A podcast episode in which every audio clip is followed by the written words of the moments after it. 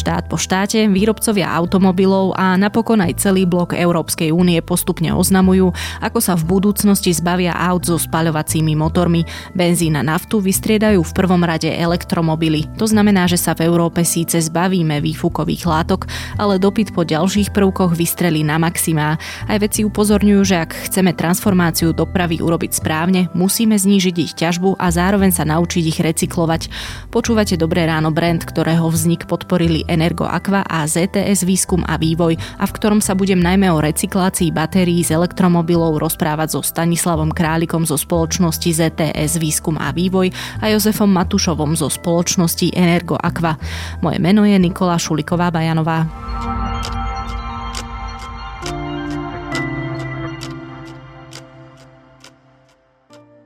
Páni, tých predpovedí je niekoľko, ja si vyberiem teraz konkrétne jednu, a to od spoločnosti Bloomberg Nef, ktorá informuje, že do roku 2035 bude polovica z predaných aut tvorená elektromobilmi. Keď počúvate takéto čísla, čo vám beží hlavou? Čo si predstavujete? Môže to byť pravda, aj to nemusí byť pravda. To sa naozaj môže stať podľa tých aktuálnych štatistík, ktoré keď vyndú, tak už vtedy, keď vyndú sú nepravdivé, tak vychádza, že tých elektromobilov sa predalo niekoľkonásobne viacej, ako všetci očakávali. Ale na druhej strane máme tu aj momenty, ktoré ten predaj môžu ovplyvniť a môžu ho stiahnuť dole. Čiže tých 50% si myslím, že je dosiahnutelných Určite to je dosiahnutelné číslo. Otázne ten rok. Uh-huh. My sme vo svojich prognózach predpokladali možno čísla, neviem, tak do 500, 500 tisíc aut. Aj keď my sa na to pozrieme trošku z tej druhej strany, z toho zadného cyklu tej automobility, je to reálne, no. Zas tých aut sa v Európe predá obrovské množstvo. Áno, napríklad v júni to bol viac ako milión a doplním vás čerstvou štatistikou alebo pomerne čerstvou štatistikou a to, že v druhom štvrť roku bol podiel elektromobilov na všetkých predaných autách 10%, čo je viac ako rok predtým o 2,5%. Áno, postupne tie trendy sa vyvíjajú a aj ľudia sa oboznámujú s týmito novými vozidlami, takže už im viacej dôverujú, tak si myslím, že v budúcnosti to bude neustále rásť viac a viac. A dokonca je tam obrovská výhoda v tom, že v spojení s obnoviteľnými zdrojmi sa vlastne ľudia stávajú nezávislými a tým pádom to pre nich prináša rôzne výhody, plus ďalšia vec, keď to spojíme s tým, tak e, je tam určitá energetická nezávislosť, pretože aj sama batéria v elektromobile poskytuje alebo v budúcnosti bude poskytovať určitý zásobník energie, takže týmto pádom e, sa dostávame do nových trendov a e, myslím si, že to bude obrovská výhoda. No a narastajúci počet predaných elektromobilov zároveň predstavuje čosi, čo som načrtla v úvode. Zbavujeme sa síce jednej závislosti, konkrétne teraz hovoríme o fosílnych palivách, čo ako vidíme dnes je mimoriadne dôležité, ale vytvárame si novú závislosť. Nebudeme sa teraz rozprávať o obale toho auta, ale o tom, čo to auto poháňa. Tak poďme k úplným základom. Čo je tá batéria, ktorá auto poháňa? Tak batéria je vlastne zdroj energie, ktorá je tam uskladnená.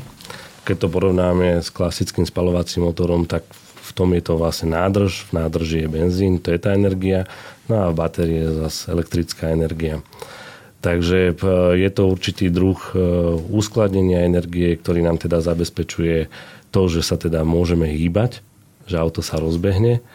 No a v budúcnosti už ja to trošku tak premostím, sa nám to spája aj teda s novými technológiami vodíkovými, ktoré taktiež bez batérií nebudú fungovať. Čiže, čiže toto vlastne, keď to tak zoberieme, aj samotná vodíková doprava, aj elektromobily, všetko to môžeme považovať za elektromobilitu. Mne napadla taká analogia kým dneska si mnohí motoristi vyberajú auto podľa počtu kilovatov, tak to sa im nezmení a dneska si budete vyberať podľa počtu kilovatov. Mm-hmm. Len baterkových. Jasné.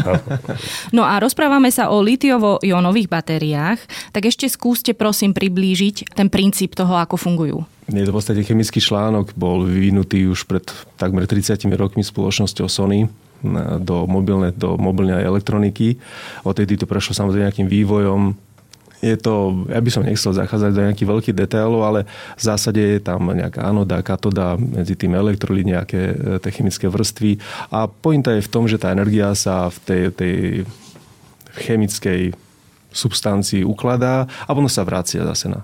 To znamená, že tá energia tam nevznikne sama od seba, ale musí sa tam nabiť a potom sa odtiaľ dostáva náspäť. No a je to nejaký proces, ktorý je cyklický, no a ten spôsobuje nejakú degradáciu. Tá degradácia vzniká aj tým samotným nabíjaním, používaním, ale aj tým, keď tú batériu nepoužívate.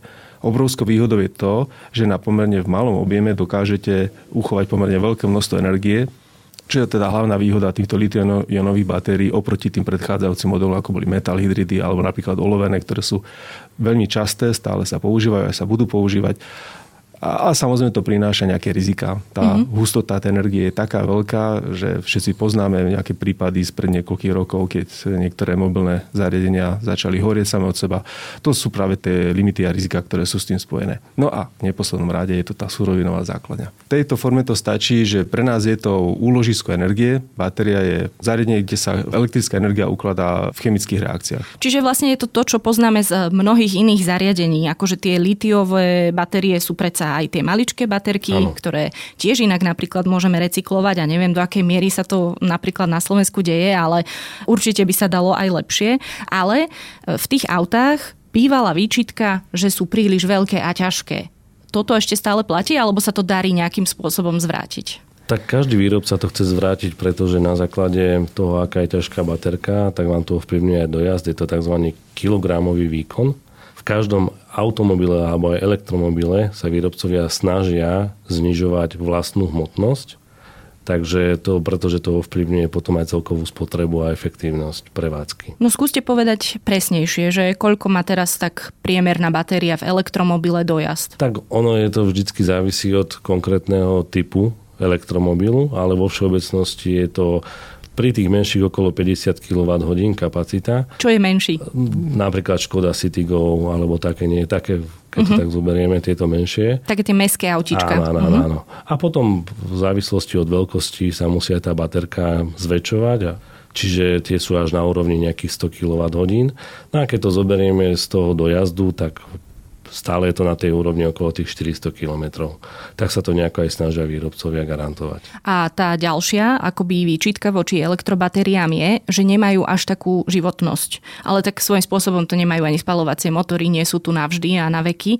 Čiže momentálne sa ako darí predlžovať životnosť batérií v elektromobiloch? To je proste vlastnosť, ktorá súvisí ktorá súvisí s tou konštrukciou tej batérie a moc tým asi veľa neurobíme. Samozrejme, keď sa objavia nové modely e, batérií, povedzme na pevných elektrolitoch, ale možno nejaké iné druhy batérií, možno budú mať väčšiu životnosť, aj počet cyklov sa zdvihne. Na druhej strane pre bežného užívateľa ten počet cyklov, ktorý sa uvádza bežne, tisíc nabití, vybití, keď si to spočítate, koľkokrát natankujete auto, tak to vám ide aj menej. Uh-huh. Tak ja si myslím, že to je pre mnohých užívateľov úplne komfortné. Skôr si myslím, že sú tu skôr iné nedostatky, ktoré trápia viacej ako ten počet cyklov. Konec koncov, všetko, máme, naša skúsenosť je taká, že cena všetkého časom klesá, to isté sa týka aj batérií. Cieľom je, aby cena tej batérie klesla pod 100 e, eur za kWh. To znamená, že keď o 5 rokov povedzme sa rozhodnete vymeniť si svoju batériu, tak bude určite lacnejšia a skôr si myslím, že vám dajú nový model a nie batériu, že celé nové auto. Čiže toto podľa mňa nebude problém. Ja by som ešte možno doplnil to, že každý nový používateľ elektromobilu vlastne mení aj svoj štýl života, mhm. pretože to je úplne o niečom inom, ako využívať klasický eh, benzínový motor pretože ako ste aj spomínali, čo sa týka tej životnosti tej batérie, pri benzínovom motore stále doplníte rovnaké množstvo a stále máte nejaký ten štandardný dojazd. Áno, pri týchto batériách sa to znižuje, ale tiež to nie je nejako rapidne skokovo, že by to zo dna na deň kleslo o 50 km dojazdovo. Tiež to má nejakú krivku stárnutia, takže e, zas ja by som možno tak povedal, že netreba až tak strašiť tých ľudí, pretože tie baterky sú veľmi kvalitné momentálne aj čo sú užívateľia dlhodobo elektromobilov, tak hovoria, že tá kapacita alebo tú kapacitu postrehli, že im klesla za nejakých 5 rokov, vtedy to začali až nejako vnímať. Inak štandardne sa im to drží tak, ako treba. Určite závisí od toho, aký majú jazdný režim, to je podstatné, pretože, ale to je vlastne aj u spalovacích motoroch na základe spotreby, čiže tam a plus ďalšie komfort jazdy. Mm-hmm keď máte klimatizovaný priestor alebo zase cez zimu kúrenie, tak určite to vplýva, vplýva na ten dojazd. No a jedna z tých rovín, ktorá je minimálne podľa mňa najzaujímavejšia na to rozlúsknutie, je problém zdrojov. Rozprávame sa o ťažbe rôznych súrovín, napríklad kovov ako lítia. Čo sa toho týka, tak viac ako 90% celosvetovej produkcie pochádza zo štyroch štátov Austrálie, kde je momentálne tá ťažba najväčšia, Čile, Číny a Argentíny. Pre nabíjanie je potom zase potrebná meď. Často tieto suroviny, a to treba povedať, pochádzajú zo štátov, kde čo ja viem o nejakej bezpečnosti práce alebo o zákaze detskej práce nemôžeme veľmi hovoriť. Aj preto e, je určite viac ako potrebné naučiť sa jednotlivé zložky, a to aj z batérií, recyklovať a využívať na novo. Hovorím správne? No pre Európu určite. Výhodou napríklad je, že to litium vieme recyklovať 100%, uh-huh. ale navyše tam nie je veľa v tej batérii, možno tak do 3%. Nie ale viac. tak je, je podstatné. Ale je tam, áno, uh-huh. je tam dôležité, samozrejme.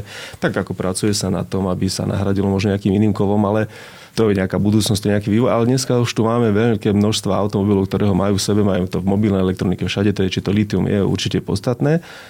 A ako som spomenul, výhoda je to, že sa dá veľmi dobre recyklovať. Mm-hmm. Samozrejme, to nie je také priamočiare, nie je to také jednoduché, ale dá sa to robiť. No a keďže Európa je chudobná na akékoľvek súroviny a zdroje, tak asi myslím si, že toto je správna cesta pre Európu, pre nejakú udržateľnú ekonomiku. Ten termín circular economy, ktorý sa často v tejto, v tejto súvislosti spomína, má opodstatnenie. A čo sa deje vlastne dnes s batériou, keď už doslúži? Takouto batériou, keď sa rozprávame o elektromobiloch? Existujú už rôzne formy recyklácie, ale čo je podstatné je, že aj samotná recyklácia alebo baterka raz, keď je vyrobená, tak má určitú uhlíkovú stopu. A tým, že baterky sú kvalitné a majú ešte potenciál aj ďalšieho použitia, nielen toho primárneho, ale je tu vlastne aj sekundárne, tak existuje tu priestor, alebo vytvoril sa tu priestor na to, aby teda tieto baterky našli dlhšie použitie, ako boli plánované, aby to nebolo iba v tej primárnej oblasti, ale jednoducho prechádzalo to do tej sekundárnej oblasti. Na to, aby to ešte efektívne dokázali pracovať v sekundárnej oblasti, tak e, je potrebné spraviť nejaké zásahy. To je zásah v podobe regenerácie a následne v tých stacionárnych použitiach e, majú obrovský význam, pretože taktiež slúžia ako nejaký akumulátor elektrickej energie a v spojení s obnoviteľnými zdrojmi dávajú tomu vyššiu pridanú hodnotu. A konkrétne to vyzerá ako? Máte elektromobil, ktorý používate možno 5-7 rokov. Následne po tomto použití vám nejakým spôsobom, ako sme si povedali, klesá kapacita batérie. Keď klesne na nejaký, o nejakú úroveň 30 pri 500 km dojazde tom prvotnom vám ten dojazd sa zníži o 150 km, alebo jednoducho sa vám aj zníži celý komfort jazdy. No a po takomto období jednoducho ste nútení alebo chcete pre vlastný komfort si vymeniť batériu, aby ste mali novú. Ale stále táto batéria je tá, ktorá už teda stratila tú kapacitu, stále má obrovský potenciál, pretože ešte drží 70% kapacity. V oblasti mobility tam už nemá jednoducho uplatnenie, ale keď prejdeme do toho stacionárneho použitia, že ju niekde uložíme, položíme a napojíme, teda na nejaký zdroj, Najviac sa to ukazuje efektívne v oblasti obnoviteľných zdrojov, tak stále táto batéria dokáže ešte možno ďalších 5-10 rokov plniť ten účel akumulácie energie a poskytovať nám teda zvýšený komfort už v domácnostiach a zároveň aj energetickú nezávislosť alebo zvýšenie energetickej nezávislosti. Keď si to len tak úplne jednoducho predstavím, mám maličkú chatku niekde pri lese, kúpim si tam či už akumulátor alebo generátor a toto by som vedela nahradiť do používanou batériou z elektromobilu, alebo teda pretransformovanou alebo nejakým článkom z tej batérie? Určite, určite áno. Treba si však uvedomiť, že tieto batérie z elektromobilov sú dosť veľké kapacitne. Myslím si, že skôr je to efektívnejšie využívať v domácnostiach, kde je viacej alebo väčšia, väčšia spotreba elektrickej energie.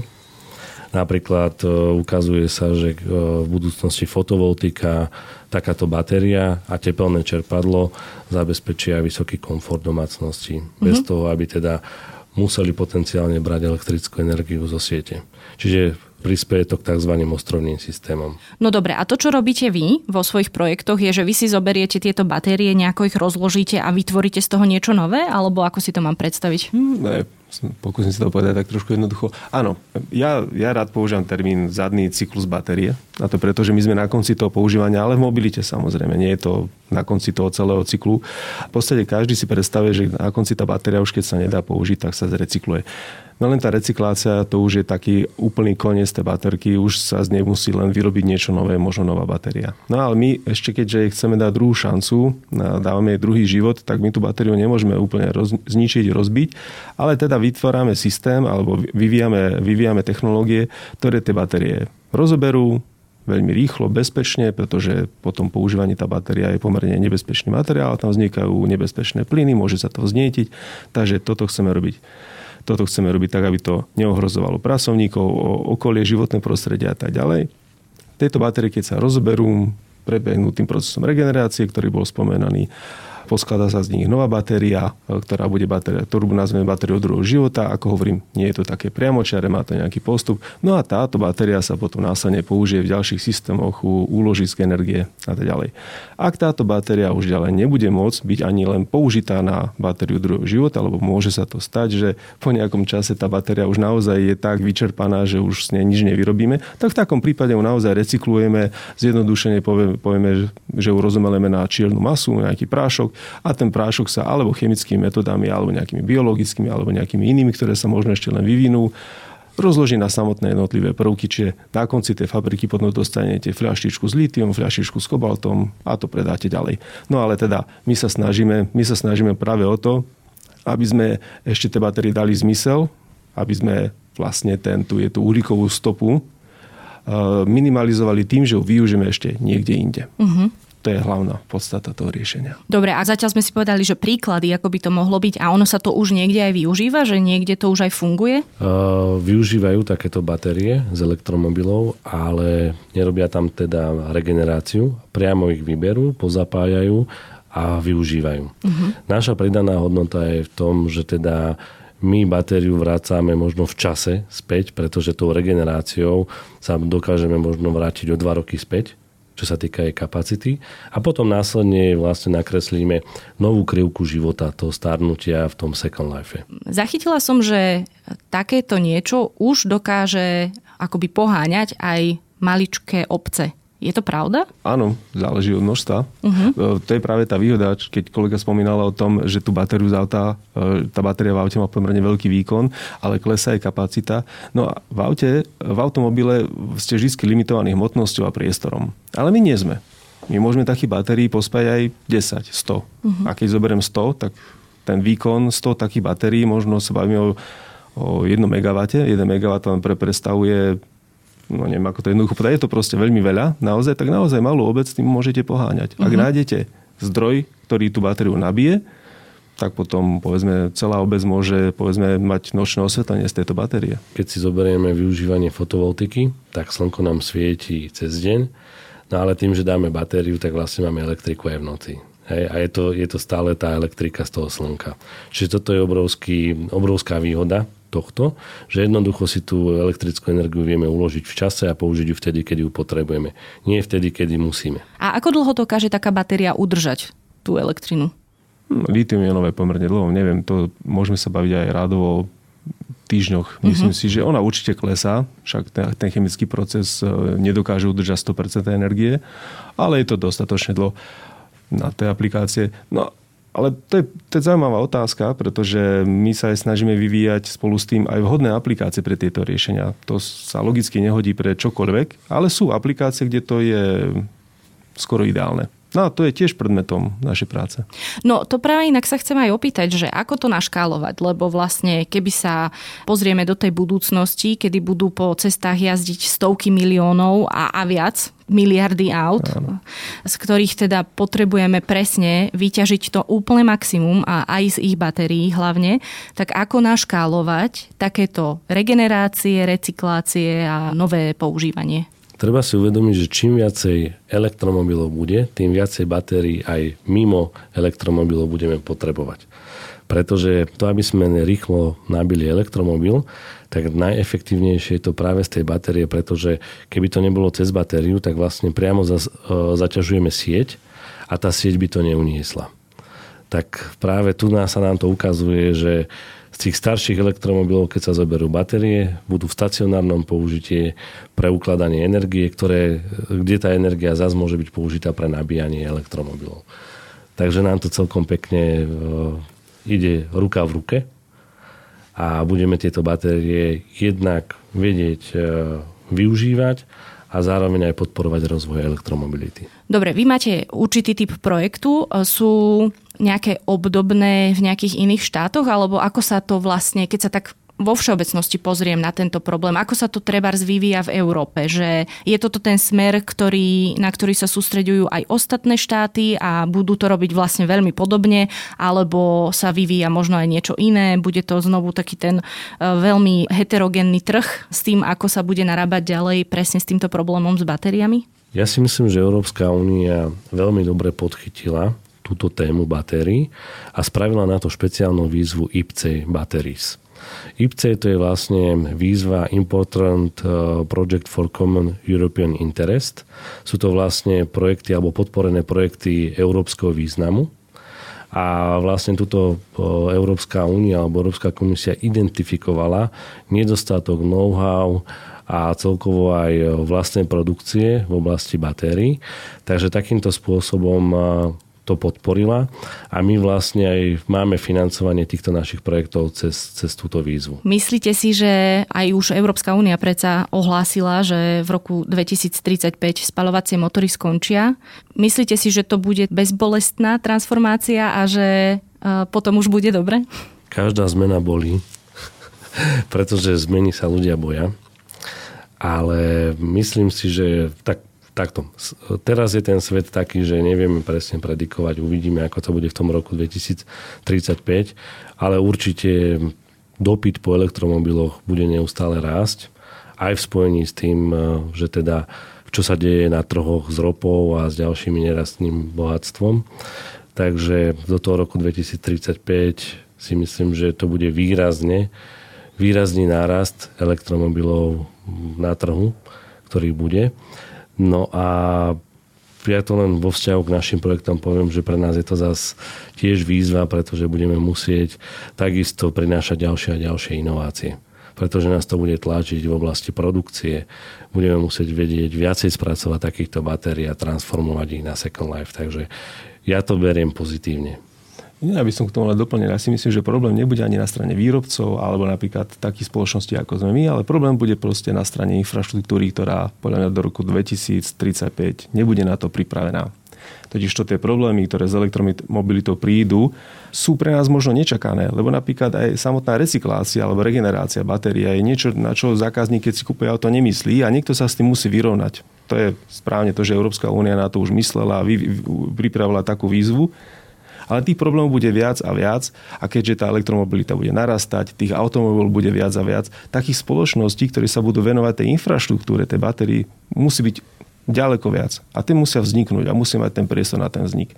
No a nakoniec sa možno ukáže, že práve limitujúcim faktorom bude ani nie to, že nie sú batérie na trhu, ale to, že ich povedzme nedokážeme nabiť, tie automobily.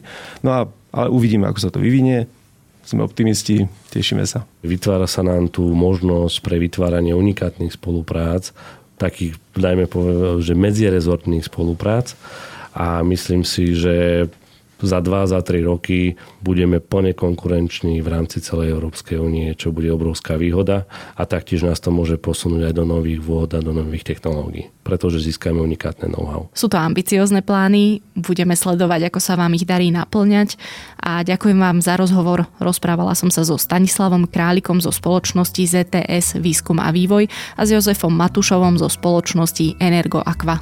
Moje meno je Nikola Šuliková-Bajanová.